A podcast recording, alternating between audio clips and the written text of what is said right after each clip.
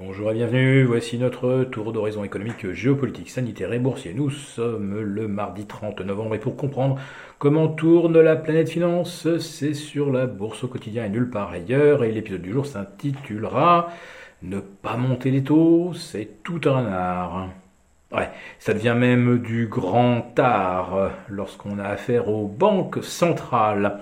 Et euh, depuis que l'inflation a passé la barre des 2% en mars dernier, nos banquiers centraux euh, ont déployé des trésors d'ingéniosité euh, langagière pour nous faire gober qu'il n'y avait pas besoin de monter les taux face à une inflation provisoire, qu'il était de moins en moins, qui a passé la barre des 2, des 4, puis des 6 aux États-Unis. On attaque celle des 5 en Allemagne et euh, toujours rien. Ah bah non, elles ont bien fait d'attendre, car voici le variant. Avec le variant ressurgissent toutes les craintes euh, d'étouffement de la croissance, en tout cas d'un ralentissement lié à des mesures de confinement ou de fermeture des frontières. Et effectivement, ça risque de beaucoup moins voler entre l'Europe et les États-Unis, entre la Chine et les autres pays. Dommage à un mois et demi des Jeux olympiques. Et puis euh, Joe Biden annonce tout un train de mesures qu'il faudrait euh, appliquer au cas où le variant Omicron euh, se répandrait largement et supplanterait le Delta, qui pour l'instant est toujours bien en place. Euh, on peut même d'ailleurs observer qu'en Afrique du Sud, d'où ce variant serait issu, pour l'instant il n'y a aucune vague de contamination, ni à l'Omicron, ni au delta. C'est euh, calme plat, euh, ça s'est complètement aplati. Euh, en Suède également, il ne se passe rien. Et il y a quelques pays comme ça, y compris l'Inde, où pour l'instant ça reste extrêmement calme. Mais bon, L'Inde, elle a euh, d'autres euh, soucis, et notamment d'approvisionnement énergétique.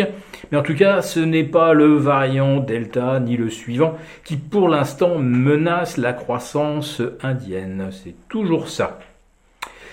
Mais euh, ce variant, évidemment, c'est le prétexte rêvé pour expliquer que face à toutes ces incertitudes, on ne va pas relever les taux maintenant et Monsieur Lemierre, le patron de la BNP, a immédiatement saisi la balle au bon en disant oui, les banques centrales évidemment, leur rôle c'est d'éviter la dérive inflationniste, mais c'est aussi et surtout de s'assurer que leur politique monétaire ne va pas tuer dans l'œuf la reprise. Et euh, beaucoup de chroniqueurs euh, aux États-Unis s'attendent déjà à ce que la Fed communique euh, dans ce sens, c'est-à-dire que, contrairement aux récentes anticipations, qui étaient que la Fed allait doubler le rythme de son tapering de 15 à 30 milliards par mois, eh bien elle pourrait carrément euh, d'abord maintenir à 15, voire euh, carrément suspendre le tapering jusqu'à ce qu'on y voit plus clair, jusqu'à ce que l'on ait éventuellement un nouveau vaccin euh, qui serait efficace contre euh, ce nouveau variant. Donc il faut à peu près, allez, trois semaines pour le, développer. D'après euh, Robert Bourla, le patron de Pfizer, ou Stéphane Bancel, le patron de Moderna. Il faudra ensuite bah, au moins deux ou trois mois pour le tester. Donc ça fait quatre. Ensuite, il faut le mettre en production. Et là, on parle de milliards de doses, donc euh, comptez encore un bon deux mois. Et ensuite, bah, il faut que la euh, population soit vaccinée. On ne peut pas vacciner euh, les 3 milliards qui le sont déjà en trois semaines. Il faut plutôt compter six mois.